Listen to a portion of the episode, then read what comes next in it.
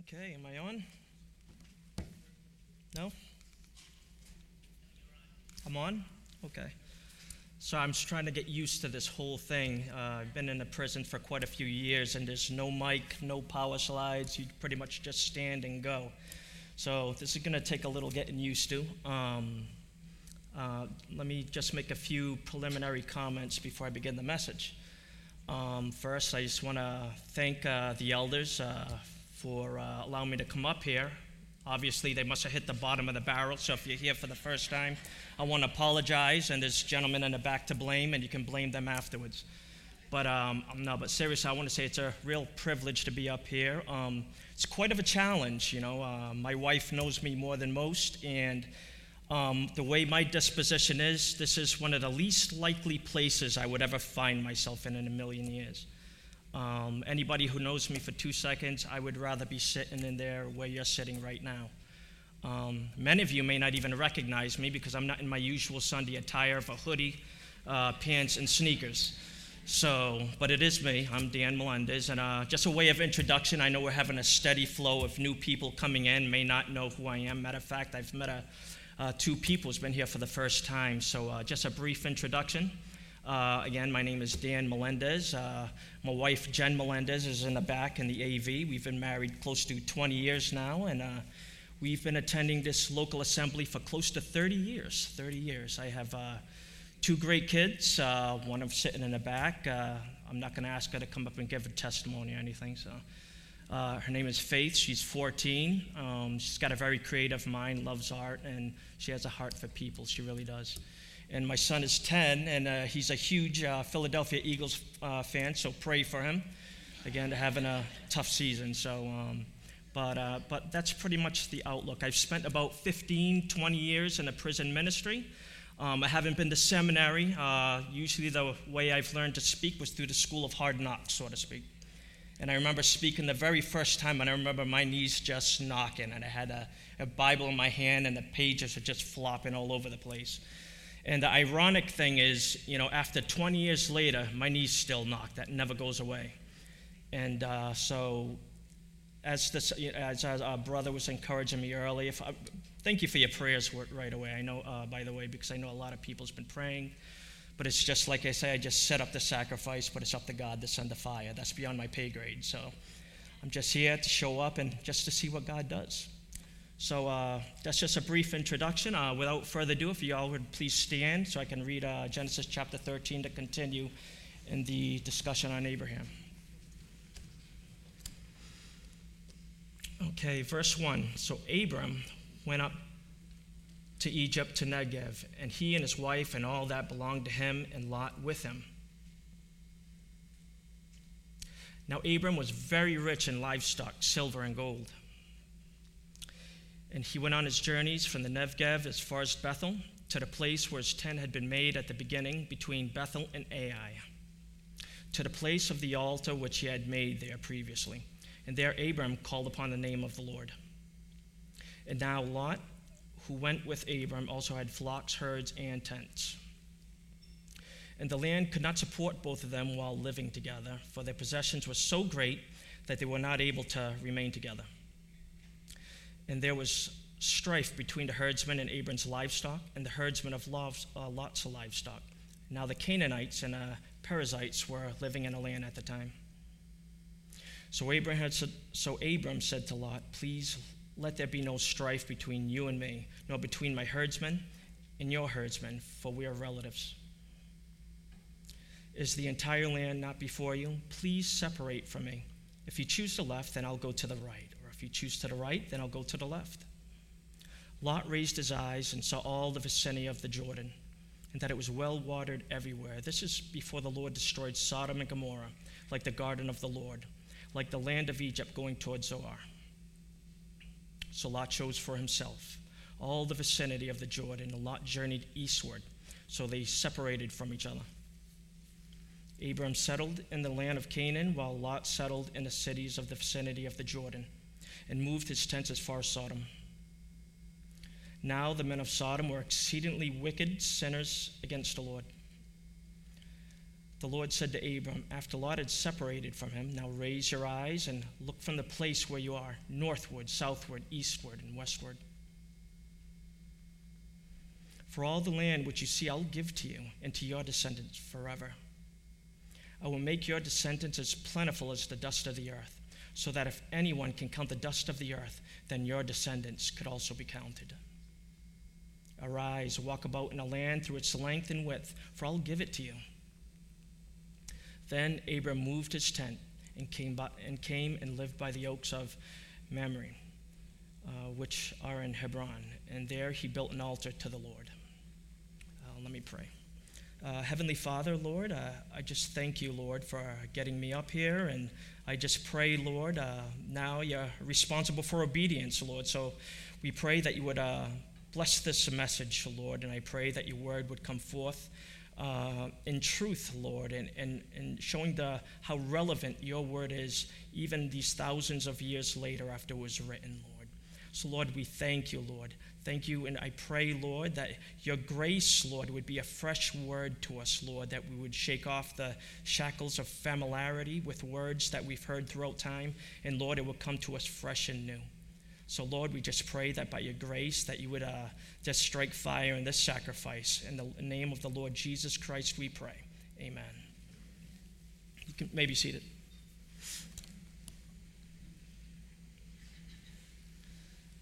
Uh, two things I forgot. Uh, I feel like one of those football stars with the lights, and you know how they say "Hi, mom." You know, I see my mother-in-law. "Hi, mom." You know, I'm right here. And uh, also my dad. My dad comes here as well. He's been coming here for a number of years. He's one of my heroes. Um, he speaks limited English, but he loves God's word so much that he'd rather be here and take every little bit that he can get, you know, to uh, just for his hunger for God's word and his love for Jesus Christ. And um, he also asked in the past, too. I know he has a lot of physical ailments. He struggles with cancer and many different things, kidney disease. And he just asked, you know, uh, just keep him in your thoughts and prayers and just continue to pray for him because one thing about him is, even though his numbers are stable, medications are doing well, his first line of attack, please pray for me. Now, I'm the complete opposite. I'll go, okay, what do I have to do next? And once my plans are set, then I ask God to bless my plans that I haven't set. But he's uh, definitely a good role model, and uh, I tell you, he's one of the main reasons why I'm up here today as well. So, uh, you know, just keep him in prayer. Um, the way I generally present, especially in the prisons, you're very limited on resources. So I have a tendency, I got a vivid imagination, so I love using the Word of God as a guideline, but I also love using and utilizing the imagination as long as it's in the confines and boundaries of God's word, I believe it's an invaluable asset. Um, and it can bring God's word in, out in a way that we may have thought we knew something because we've heard it a million times. But when you bring it out a different, you know, an orthodox way, it kind of brings that truth to light in a way that you've never maybe seen before. And that's what I try to do in the prisons to show, not to make the truth of God's word relevant, but to show how relevant it already is. And that's what makes people kind of lean forward a little bit to show that this just isn't an ancient book, that this book has tremendous power and relevancy for my life. So that's what I tend to do. Now, that can be a double edged sword because when you go outside the boundaries of God's truth, it can be somewhat dangerous. Like for me, coming up here for the first time, in my mind, every seat is packed, you know, and everybody's just looking and critiquing. Obviously, outside the boundaries of God's truth, that's false. So you got to kind of rear it in a little bit. You can't let it have free reign. But it doesn't mean that you disuse it altogether. I believe it can be a rather effective tool, and that's what I try to do with the inmates in a prison. So I'm going to attempt to do that today a little bit. Um, I'm not going to, Paul did a great job, by the way, last week uh, as far as uh, chapter 12 was concerned, but I was talking to uh, Jim Silvera, and I want to do a little bit of review very short, real brief, maybe like 30 seconds to a minute. And he mentioned it, it was kind of like watching Netflix. You move to the next episode, you don't see it for a week, but then they do a recap of the prior, what happened the prior episode. So you get a feel for what's going on. Because the first four verses in verse 13 really will be irrelevant and don't make much sense unless I paint a picture of what, what it's about. You'll just see names and, you know, going back to the same place he was before and worshiping there. And sometimes it'll just go out, uh, a little bit over our heads. We won't get the full depth of what he's trying to communicate through God's word. So before then, I just want uh, just a re- quick recap, you know, uh, super quick. Uh, as Paul was saying, there was a famine in the land. Um, Abraham was in a desperate situation. He was in a Negev, in a wilderness area. Uh, it probably got so bad, again, using your imagination, uh, they didn't have water uh, or food, uh, so probably he, had, he was wealthy. So he had a lot of cattle, a lot of servants. Maybe some cattle began to die. Maybe some of the children of some of his servants began to pass away as well, so he felt like he was in a desperate situation. Like many of us, sometimes we find ourselves in desperate situations and feel like we have to move forward without God's, you know, uh, you know, intervention or whatnot, uh, talking it over with Him. Kind of like what, what I do and what I should do, what my dad does.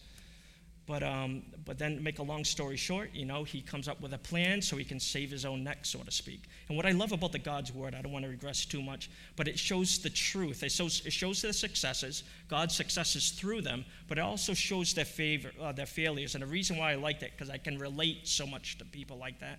I can't relate to somebody with a nice tie and a shirt and you know and then you only hear about successes all the time it feels like that's a bar i can't attain but I love the bars that the Bible sets, that they're people just like you and I, even Father Abraham in a sense. Um, so we hear about, going back to the story, uh, Abraham goes with Sarai, comes up with a plan. Look, you know, they're going to kill me unless we do this. So come up with a plan. You're my sister. Uh, you're an attractive looking woman. And, uh, and it was true. He wasn't saying that because it was a husband, because the other Egyptians said the same thing. She says, This woman's uh, attractive. They brought her to Pharaoh.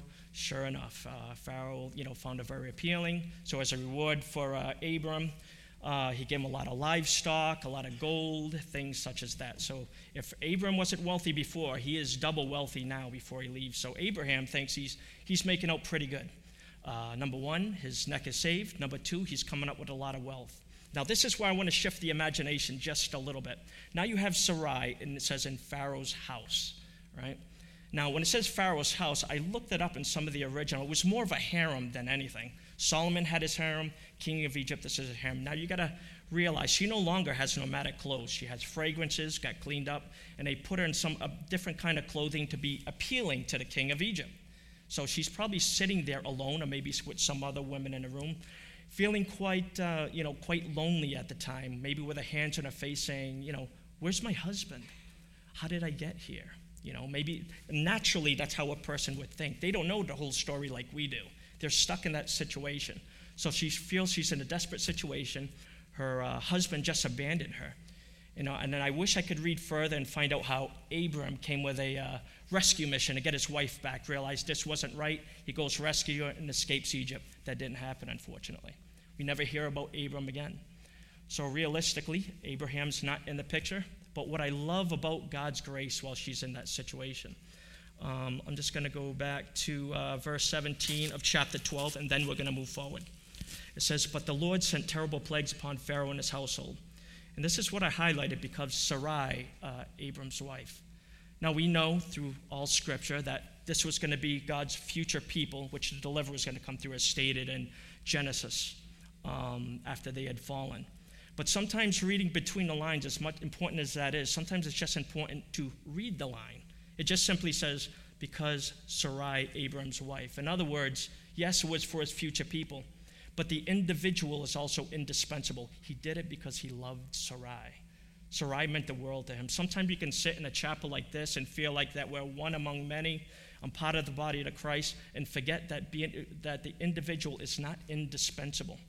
Because only in the Christian faith and any other worldview that I've seen is that Jesus leaves the 99 to go for the one and puts himself in harm's way. It wasn't an easy trek to get that sheep. It's very, very dangerous trek in order to get that sheep, and he was willing to do it. Even though it was the sheep's fault, even though he wandered off, maybe on the edge of the cliff, that Jesus Christ would be, be able to leave his area of comfort to come to be where we are to come and rescue us. And to me, that's such a beautiful thing. Um, it reminds, I'm going to end with this because I don't, in this portion before we get on to actual chapter 13. Um, it reminds me of a true story that I heard a long time ago about these two men, and uh, they were drinking buddies, and they would go out and drink after work. And after some time, one of them became a Christian. And uh, after a while, the friend who wasn't a Christian was quite angry and upset at the situation because he lost his buddy that he went and hung out and had a good time with on the weekends. And then after some time, a couple of weeks, you know, he began to taunt his friend at work and uh, concerning Jesus and the faith and being a hypocrite. So he pulled him aside and he said this to him. He says, You are such a hypocrite. He says, What do you mean? He says, Suppose one moment that you can go into a room with a bottle of whiskey or whatever, and then uh, the room is closed and nobody else is going to see you. You mean to tell me because of this Jesus and this Christianity, you're not going to pick up that drink? When you're all alone, nobody can see you. And then his friend thought for a moment, very soberly. He says, You know, you, I think you're right in everything that you said, except in one point. He said, What's that? He says, I'll never be alone again. Christ, once you're in Jesus Christ, He will never, ever, ever leave you alone, no matter how far we've fallen. And we see this in chapter 12 with Abram. So now that sets up the scene for verse 1. So, so now we have a little bit of context what's going on. So now you, it says, so Abraham left Egypt. We know what happened. He's leaving Egypt, and he traveled north into the Negev, back into that uh, wasteland along with his wife and Lot and all that they own. Verse 2 says, Abraham was very rich in livestock, silver, and gold. I looked into the original word. I'm going from the NLT, by the way. Uh, it's a much easier translation for me to understand. I study in other ones, but I love the NLT. Um, the reason why I do that because I only have two remaining brain cells, and to compensate for it, I get an easier version for me to understand and get the sense of what's going on. Um, but as I looked up, when it says very rich, it looks like he made out perfectly. Like, look at that. He disobeyed God, God's gracious, gave him all this wealth. But when you look up very rich, and I looked it up in the original, it means more of a negative term. It's more of a burden. Matter of fact, I think I got it here. It's just the wonders of technology. Let's see. Yeah, it says uh, to be heavy, weighty, burdensome, to be heavy in weight of misfortune heavier than sand. So when it says very rich, that's the sense that it's trying to give. So, in a sense, when Abraham's traveling back, leaving Egypt, he's seeing all this stuff. In, number one, he probably doubled the amount of property he had. He already was wealthy. Now, the length from Egypt back to the place of worship, I think it says in verse 4, is roughly 250 miles. That's a long way. When we skim through the verses, we think, you know, it's just easiest turn in the next page and he's there. 250 miles, just think about it, for a 75 year old man and a 60, 65 year old woman. It's a long trek, and he wasn't sitting there with Speedos and a walking stick and just him and his wife. He had a big caravan of property that he had to bring, so they were moving very slow in the sand. Animals needed to graze, and he had to feed the animals. Women maybe were having babies. So maybe this could have took over a month or maybe a couple of months. The reason why I want to stress this is not for no reason, it's because that gave Abraham a lots of time to think. Just think about the situation with Sarai. Do you think she says, Oh, all is forgiven, forgotten? They had to hash a lot out. He had to wipe a lot of tears, a lot of sorries, and a lot of, you know, retribution, just working things out with his wife. Uh, you know, and then I think that's the burden he got, you know, not just double the burden of property, but what it cost him. He almost lost his wife uh, because of all that property. In that sense, I think, believe that's a great burden.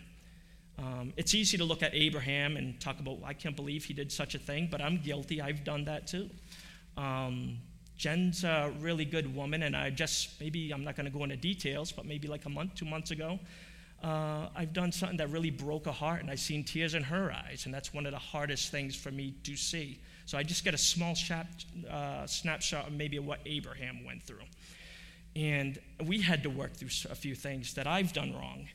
And, um, but what made my wife more beautiful is her capacity for grace and to forgive.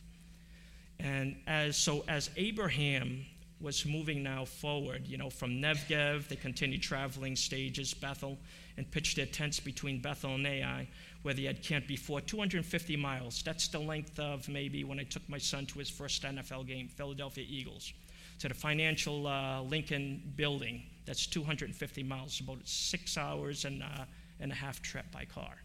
So it took them quite a while. And all through the way, he's trying to make things right with his wife and his God.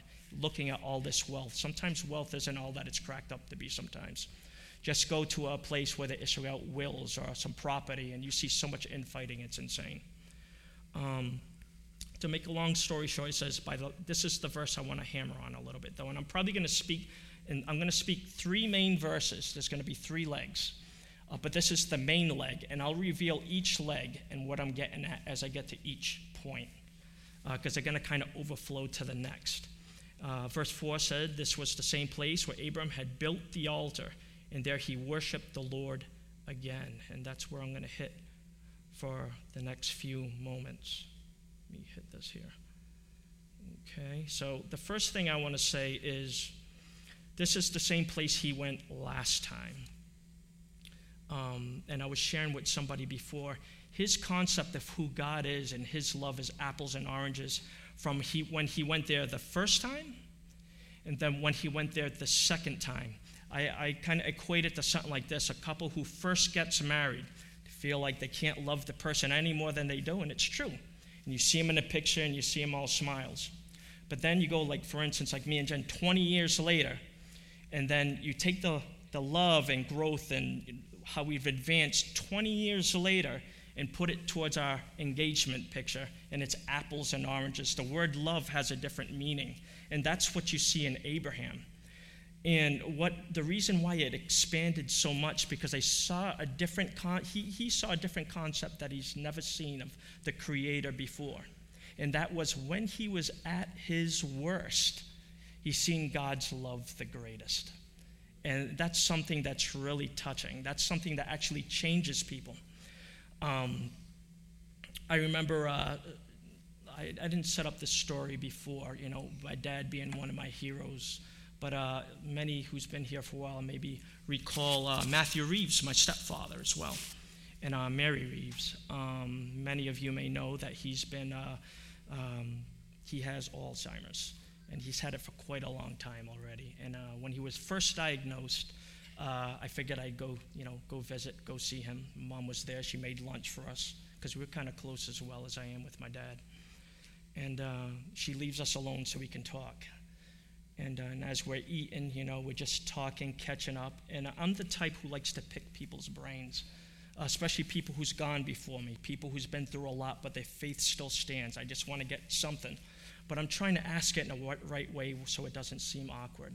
And what I wanted to ask him, and I did, was, you know, uh, he's an older gentleman in his 90s. He's a, uh, so I asked him, I says, through all your life experience, you know, I said, I know this might be a loaded question, but what's one thing um, that I could take from your life that I can pass down, not just to myself, but to my kids um, concerning Christ and, you know, uh, anything in life? Because I like to take complicated issues and just make it simple for anybody to understand. And um, and he's went through so many times. He's 90, so he's depression, uh, deep south. He's a black man dealing with the KKK. He talked about his experiences all throughout time. And uh, he says, you know, Dan, he says, and he said this very low as we were eating. He put down his fork. He says, I've done a lot of wrong in my life. He says, I've done a lot of wrong. And he stopped and uh, his eyes got wet and he says, But for the grace of God, I wouldn't be here today. And by for the grace of God, I wouldn't be who I am. That transforming power. And I get that sense that's what Abram went through when he went to that altar to worship again. It wasn't simply, you know, with the same type of worship. It was that deep love that God knows us, not just for the good points, but the dark points of our character, but yet He still loves us deeply. That's touching. Do you know that's what makes home home? Matter of fact, you can have all the money in the world. Matter of fact, you go to Hollywood today, some are so lonely, but yet they're surrounded by so many people. Why is that? Because they only project an image of who they really are. So people fall in love with the image instead of the real thing. Why can I go home and feel that sense of security and love? Because people like my kids and my wife could see me at my worst and still say, That's my dad or that's my husband, and I love him anyways. In a much grander way, that's the way Christ, when we come to him, sees us at the same time. He loves us not just as a corporate group, but also as an individual, indispensable. Like I was at the shelter today, and there's two things I try to do. Um, I don't try to preach. To me, that's not a preaching situation. This is, but not there. Because they've been through tough times. A lot of them literally homeless, staying in tents. And uh, so I go in there, I was sharing with somebody. I just try to learn their name and I hear the story. I don't try to correct them and tell them how they're wrong. I just sit there and listen. And what that does indirectly is it shows that somebody actually cares and concerns. I just ask them questions about themselves. And you will be amazed when you take that posture of listening how the Holy Spirit opens opportunities to communicate God's love with Him. And matter of fact, this is what happened. Um, I think maybe a couple of months ago. And this is going to wrap into how God's grace changes individuals and changes people, which is the point of this particular passage. Um, I remember talking to one kid. I don't know if he was homeless, but he was really uh, poverty. Um, and he was, I don't want to go into too much detail because I know they have this on the media. But to make a long story short, I was just asking him questions about himself. And then he came up into, he was into like naturalist and magic and stuff like that. So I was like, okay, you know, I was listen from his point of view. And then he says, you know what, Dan, I came across a dream. I was like, what's that? He says, it felt like this darkness was kind of choking me. And he says, but he looked to the side and he saw Jesus hanging on the cross. I didn't know if he was a Christian or what. I says, what do you think that's all about? Who's Jesus to you? He goes, he's God. I was like, okay. I was like, all right, yeah, you're right. But I says, what's the deal with the cross? If you believe he's God, why would God have to die in the first place? And he looked at me and says, I don't know. I don't know. And I told him a story. They got to think about the context about myself. And this is going to sum up this main point about how God's grace changes people. Um, this is probably not something you probably hear in a church too often, but I came from a prison type of environment and, you know, in the shelter, so it's a little bit different, but it's real. You know, you get to see the real individual. As a senior pastor said here years ago, I don't float into my shoes. I need God's grace just like the next person. I'm one beggar, show another beggars where to find bread. So that's the way I look at it. But uh, I remember years ago, and I think I said this to the choir years ago too. Um, when I was in my teens, I used to go to a uh, soup kitchen, a shelter. And I was seeing somebody at the, at the time, and one thing led to another. You know, it came to, want to make a long story short. Somebody owed him her money, so I had to step up. You're on the street, that's what you do. Uh, so I went up. It didn't work out too well. He used a lot of expletives that you would hear, like a Chef Ramsay type of beep type of thing on TV. And uh, so everybody was watching. So when you're on the street, I was probably 120 pounds soaking wet. You still had to step up regardless. So, so I told him, you know, well, we're going to have to deal with this. And he says, well, we're in a church. You know, we're not going to deal with it here. So he began to get up slowly, and I'm thinking, I'm doing the mathematics in my head. I'm thinking, my only way of survival is I strike him right now while he doesn't see it coming. And that's exactly what I did. This kid was probably close to 200 pounds. And I did. And I wasn't that strong, but I think he, he didn't think I was crazy enough to do something like that. So one thing led to another. I knew with the mathematics in my head, the priests and the nuns would probably run around and break it up. Sure enough, my mathematics for once was correct. They broke it up, looked like a hero, you know, and I saved the day. And um, it keeps going on. There's a, I got to edit the story a little bit. Uh, it's kind of funny when I told the choir that, I heard a collective sigh, you know, ah. So the old choir is kind of sick in the head a little bit. But, um, but yeah, no, but what happened is when I went home after that whole ordeal, now this is where I want you to pay attention. I'm setting this whole thing up. I'm not just saying this for no reason. Um, I, I felt bad, you know, something like that happened in the church guy had it coming, but you know, there's no reason doing something like that. Now, I wasn't a strong believer per se, but had to make things right. So I go back up, I'm going to apologize to the priest. So I'm walking back, you know, and I'm rehearsing a conversation in my head. What he's going to say to me, probably give me a tongue lashing and throw me out, never see me again. So I go over there, I see the head priest there. It's like a Catholic church. And I was like, Can I talk to you real quick? it, he walks out. So I, you know, swallowed real quick and I said to him, I said, you know, I just wanted to apologize for what happened yesterday. And he probably was like 30 years old, young at the time. And he looked at me, didn't even let me finish. He says, you know what? The guy probably had it coming, you know, and, you know, just because he could tell I was really kind of choked up about it. But um, as he seen that he wasn't shaking me off and that I was really serious, he put his hand, I'll never forget it, I feel it vividly, like it was right on my shoulder. And he said, uh, I forgive you, it's okay.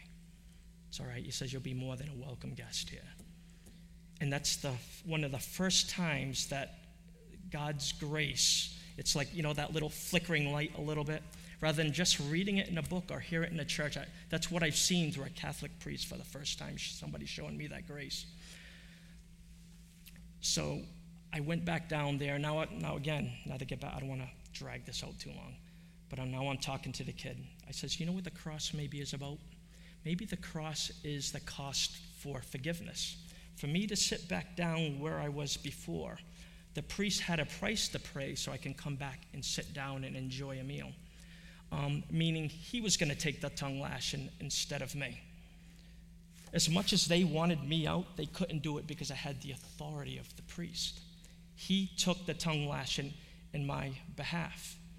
That was, see, when it comes to forgiveness, there's always a cost to forgiveness. Most people think, you know, why can't God just forgive like we forgive one another? Because we don't even do that. Because whenever it takes uh, someone to forgive a relationship and to restore it again, number one, someone has to be willing to pay the cost for the forgiveness, and the other person has to be willing to say, I'm sorry. And the cross behind me is living proof that God was willing to pay the cost for you and I, the cost for that forgiveness. All we have to do now is come before Him and say, I'm sorry. And it's done. And, and I believe in a much deeper way, that's what Abram saw. He saw forgiveness. Abraham didn't get off, paid off the hook, didn't get let off the hook, so to speak. So that grace, that grace changes everything, changes people. Now, I'm going to move to the next leg. Let me see if I can punch this thing. Here we go. So after verse 4, this was the same place where Abram has built the altar, and there he worshiped the Lord again, against apples and oranges. He just received God's grace and mercy. And it changes you. He's not the same type of individual that he was uh, before he went to Egypt. He experienced God's love, cost for forgiveness, his grace, his restoration. Now we move on to the next leg, which is going to be how God's grace changes people in real time. Not just theoretically in the Bible, but I mean how it really transforms and changes people's lives. Um, and I'm going to go down to the main point I'm going to bring out in this is verse 8. It says, Finally, Abram said to Lot, Let's not allow the conflict to become between us who are herdsmen. After all, we are close relatives. So, pretty much, he left that area. Now they had so much stuff. They had so much stuff that Lot and Abram couldn't stay in the same area anymore. Um, so, there was a lot of infighting. So, it just, you know, uh, it's like the old saying more money, more problems. That's pretty much what you see now. You see this family uh, infighting. But now you see a different disposition in Abraham. Because now he says, uh, you know, we shouldn't be fighting over stuff like this. Um, you know, we're blood, you know, your nephew. Now, what's the, you know, significance about this? Because prior to that, remember, with Sarai, he was willing to sell her out for a lot of property. But after he experienced and tasted God's grace, it, it like raises the boats to everything else. Now there's a more uh, significant value to other human beings now because he saw God's forgiveness for his own life. I remember an old uh, mis- uh, Christian mystic, I think it was back in the 16th century. He said this He says, The reason why people are not at peace with one another is because they're not at peace with themselves. The people, the reason why they're not at peace with themselves is not because they're not at peace with God. God is the center. So when he tasted God's grace and forgiveness for himself, what does it do with Lot? Now it kind of overflows a little bit. Um, I'm going to use this illustration for myself to bring up this point. Um, I told you about the issue. Uh, now, take the, the lenses I brought from when I was in a shelter and what happened um, to maybe 10 years, 15 years later. Uh, you know, coming to become a Christian, coming to know Jesus Christ, and how, as I remember His grace and how it changed my life, now it changes my perception for other people. I remember uh, I do a lot of deliveries, and uh, you know, in kind of like a rough area sometimes. And I was in this account, it was like a meat market there, and there was this lady from the street. She was maybe maybe 50, maybe 60 years old, somewhere around there. And she had like these clothes and as soon as she walked in a room i mean she was out of her mind. I mean you could just smell. There was like a that type of stench that you could cut. I mean it was really bad. And uh, you know she was strung out. You would always see her throughout the neighborhood. And as soon as she comes in you see you hear people the owner say not her again. Because she's very loud very obnoxious. You could tell she's like high or out of it and um, she said something. I remember I was doing my thing, and I seen her coming in, and I seen the owner kind of like nodding his head. He didn't want her in there. So uh, she said something. She's getting loud, and she said something about, you know, God knows, you know, if he doesn't come up here, you know, I'm gonna, you know, whatever. Well, in my type of job, you got to be half crazy. So I remember going up to her. I says, "Hey," she says, "What?" And I says, "God wouldn't tell you to do that." You know, being, you know, kind of playing but being serious at the same time. Matter of fact, I know something that you don't. He says, What do you know? I says, That he loves you. He loves you. And then she kind of like stopped for a second because that's not a usual comment you hear from another human being. Matter of fact, she probably didn't hear something like that for a long time for the way she acted, the way she was dressed, being probably a little bit out of her mind. I says, No, no, no, no. I'm not kidding. Listen to me. He loves you very much, and so do I. I'm straight up serious with you and all of a sudden her you, you, see like walls break and it's kind of funny how little comments like that really get to people's hearts. And uh, you could tell she kind of shook it off a little bit you know and she kind of backed up and she pulled out a file. It was funny. She says well yeah i know that. And he says i know i'm going to go get high later too. I said that don't mean nothing. He says he still loves you even when you're at your lowest. And she kind of stopped. She says you know what i'm going to do? She says what? I'm going to give you a hug and everybody else was like, that girl, that girl stinks. What's wrong with you? So I went up, didn't give her an opportunity. I just came and gave her a hug. I says, I love you too. And I, I remember she just kind of did one of these. She kind of backed up a little bit, like didn't know what to make of the situation. And that was the end of the conversation. I was driving back the same area 10 years later, and I was kind of, you know, doing those quick, quiet prayers. And I was like, Lord, whatever happened to that lady? Is there really anything to this gospel thing? Does stuff really happen? I mean, in your head, you know it, but in life, it's kind of like you like to see something, you know, and it's kind of funny. I didn't see that woman in 10 years, but after that prayer, two weeks later, um, I've seen her.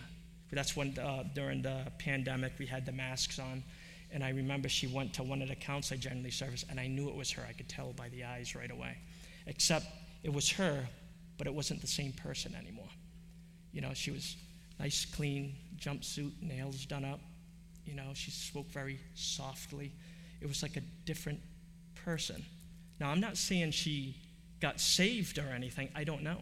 But one thing I do know that that person who I met 10 years prior was not the same person who I saw later on. And my point to this is God's grace transforms and changes people one by one. And if we forget this, um, we miss out on a lot, don't we? Because it's not just living, living the right precepts or coming to church Sunday, so to speak.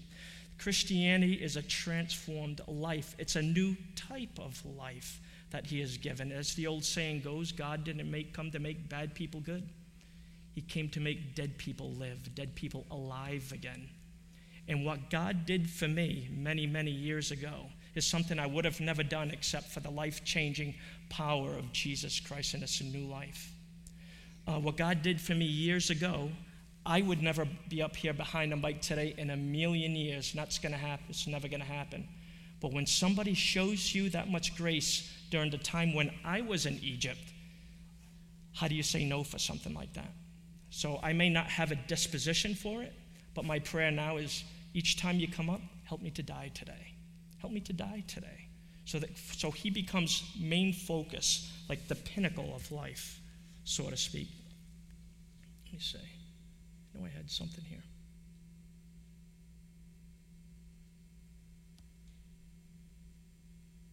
Lot chose.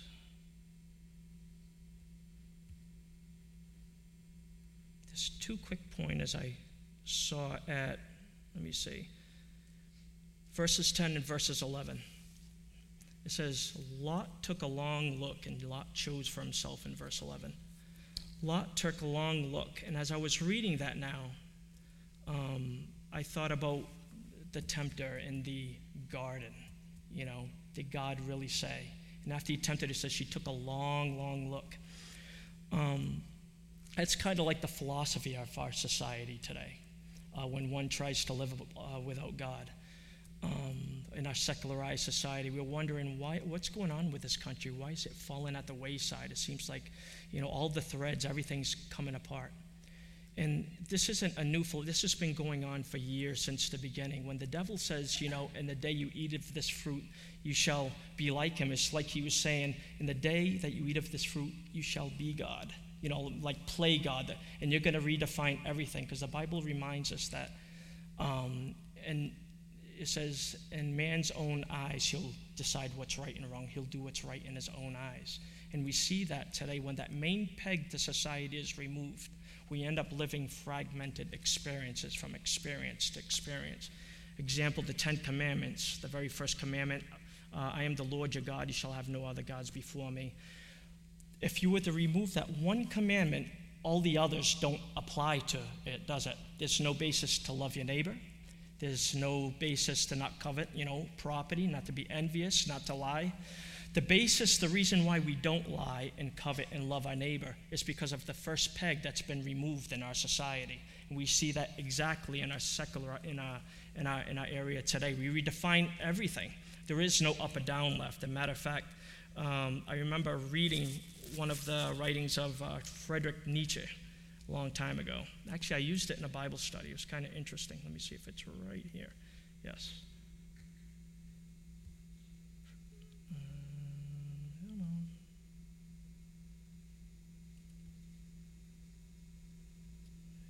technology isn't all that it's cracked up to be. Where are you? Two different areas. Friedrich Nietzsche was um, born 1844, lived, died in the year 1900, and he was an atheistic philosopher. I'm not going to get too deep in it, don't want to get lost in it, but he came up with the term that uh, God is dead. I think you hear that a lot in the 60s, stuff like that. Now, he believed in God, but he just believed God was unjust. So he hated him whatever happened, whether it was wars, whether he saw suffering. He didn't outright not believe in God. He believed there was a God, he just didn't believe it was just. And he wrote this. He says, Have you ever not heard of the madman who lit a lantern in a bright morning hours, ran to the marketplace, and cried incessantly, I'm looking for God, I'm looking for God? As many of you who did not believe in God were standing just around then, he provoked much laughter. They said, What, he get lost? asked one. Did he lose his way like a child? Is he afraid of us? Has he gone on a voyage, emigrated? And they yelled and laughed at him. The madman jumped up into the mist and pierced them with his eyes. Whither is God? He cried. He said, Where is he? He says, I'll tell you. And this is important. I think this is what's going on in our society. He says, We've killed him.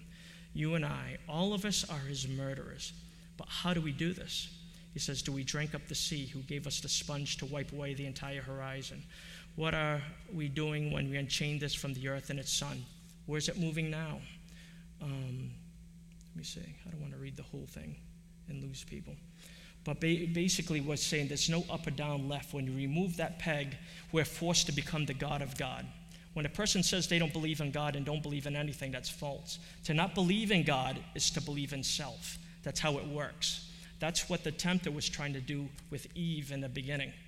He wasn't trying to disbelieve God, but he was trying to say, place more trust, be independent in yourself. And we see this in our secularized society today. We call our own shots, we call our own rules. And this is what we saw with Lot when he saw and he chose. Um, I remember a story a friend told me uh, when he had a friend of his who was on the streets. He was strung out on drugs, he was the joke of the neighborhood. But uh, he got his act cleaned up a little bit and he began to get into boxing and he was pretty good at it. And um, after a while, he became a pro. He began to make a lot of money. He began to drive the fancy cars, wear the nice clothes. Um, he began to have respect from the neighborhood, so to speak. But then one time, he was getting ready for a championship fight. And then uh, what happened was he was sparring, light sparring, but when he was done, he got a little lightheaded. And uh, after a while, before he stepped out of the ring, he collapsed.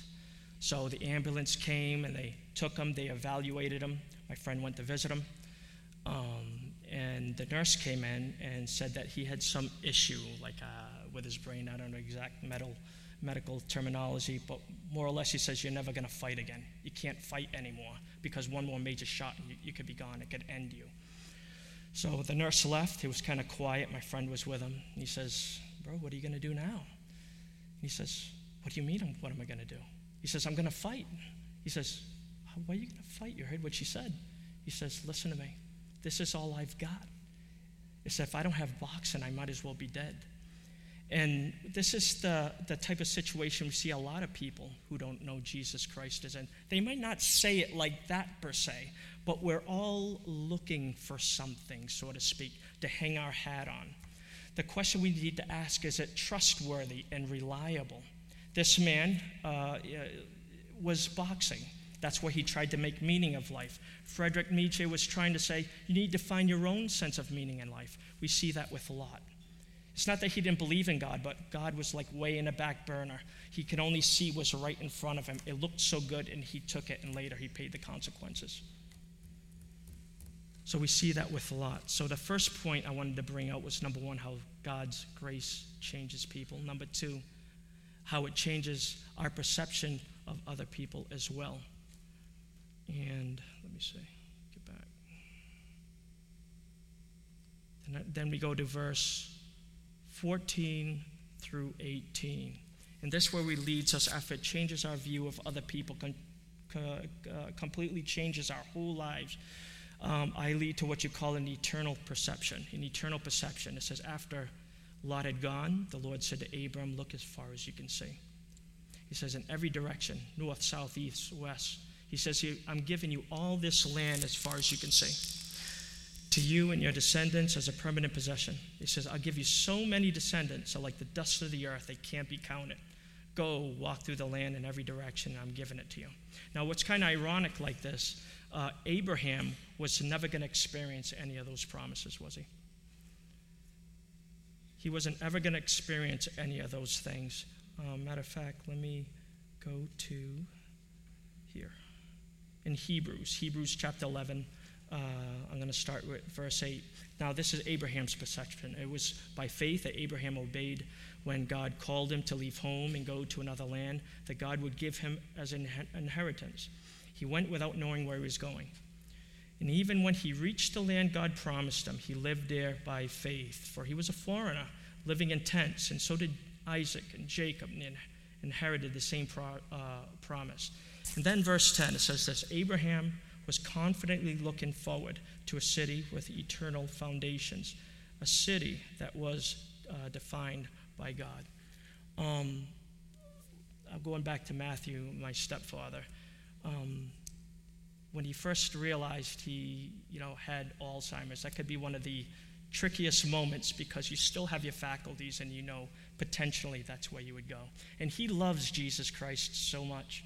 Matter of fact, if you would look at his Bible at the time, every line was highlighted, every line, and he'd write in between it. And uh, so, after what Christ has done for him, that was like the center, the core of who he is. And this is what concerned him most.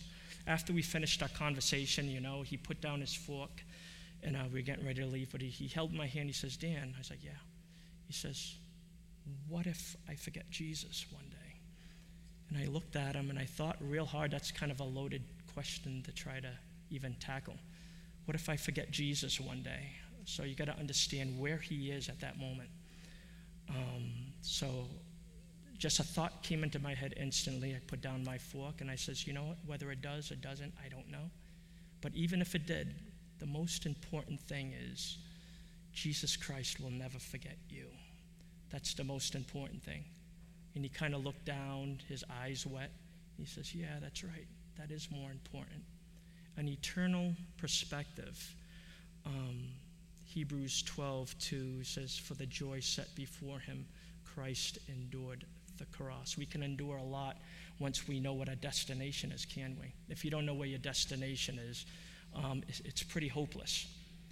Um, and you have tremendous tenacity to go through difficult times because you know where the finish line is. Um, how many people here remember uh, Rachel Shivers? Anybody here, Rachel Shivers? I know people in the choir do. A lot of you people may not. Um, she was part of our choir years, years ago. And I used to be friends with her husband, Don Shivers. And um, we used to talk before service, you know, about life. He was into like adventurous wildlife type of things, horseback riding, and he wanted to get together and do that one day. So I was like, yeah, okay, you know, whatever, you know. So we'll talk about it next Sunday. So I come next Sunday, didn't see him, you know, I was like, all right, maybe he's running late, just didn't come in today. Sat in a seat, and I remember we're in an old church building, and there was an announcement that came up that saying this brother Don had passed away instantly. Didn't see it coming. So you had this Rachel Shivers, you know, he was pretty much the breadwinner of the household, so she was in a tough spot right out of the bat. And um, so, you know, after a while, you know, we supported her, with her, and passed the hat around to help her with the rent and many different things. And then after that, when she started to get her sea legs back a little bit, um, not only was she lose, lose her best friend, she was in financial distress. Come to find out, yes, unfortunately, she had cancer, and it was unfortunate. It was a terminal type of thing, and uh, and so she was going through the chemo. Things looked well, but then you know how those things go. Sometime it didn't work out in the end, and you know but she kept serving Jesus Christ. And as a choir, we'd be going to our women's facility in the prisons. She'd come along with us. She was a soprano. And what she would do is, is before she sang like a solo song, she began to uh, share a testimony. And every time she shared her testimony, it was like every elbow was on his knee and every woman was kind of leaning forward, no matter what their background was because as it says, I don't know if it's uh, Hebrews 12:1, you know, how faith is the assurance of something you can't see. It was like something that she can see with her eyes that they can't see. There was this eternal re- reality that they were looking for, but they couldn't grasp. But there, it, something in their soul said, that's what we need because they saw that Christianity and trusting in Christ doesn't mean things go well, but it gives you tremendous perseverance and tenacity because you know the finish line and where you're heading.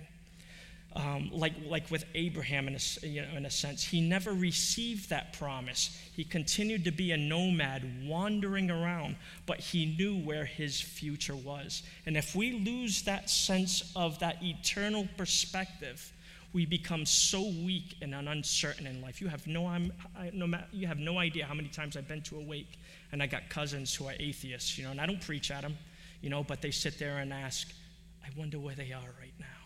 I wonder where they are if they're anywhere. I don't care what you believe, something inside you is always getting at you to ask those questions. I believe it's in Ecclesiastes where it says, God has set eternity upon the hearts of man. You, you can't erase it. It always bothered people, like in secular says, oh, they're trying to eliminate Christmas, stuff like that. It never bothered me because you can never eliminate that spiritual aspect there'll be that deep hunger that keeps them coming back. And as Rachel was speaking, and the choir saw this too, I'm not alone, they can be my witness. Um, there was that reality that they saw her looking at something that she, they, she was so certain they knew it was real, they just couldn't see it. And in the process, I don't know how many people came to the Lord that day, but they wanted that living water, so to speak. Uh, it's kind of like that, uh, I think it's Isaiah 55. And, you know, uh, it's like Jesus saying he is the living water, or, or why drink out of broken cisterns? Everybody wants to be happy. Everybody's looking for happiness. But Jesus Christ saying, I am the only true way that can bring fulfillment. All the other things, they're all fragmented and they're all merely attainment. You can never find fulfillment. You can never find meaning and significance. You just live experience to experience to experience, relationship to relationship, drug to drug. But Jesus is that one quintessential element that takes all our dreams and alters all our desires.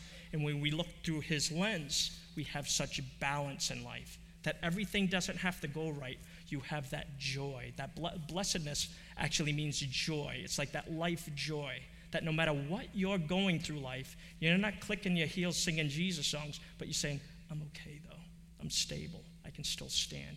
Maybe it's during the loss of a loved one. I'm thinking about the Aruda family, you know, during the loss of their loved one. And sometimes moments like this could probably be one of the most loneliest times when the, you know, condolences are all over and the ceremony is over.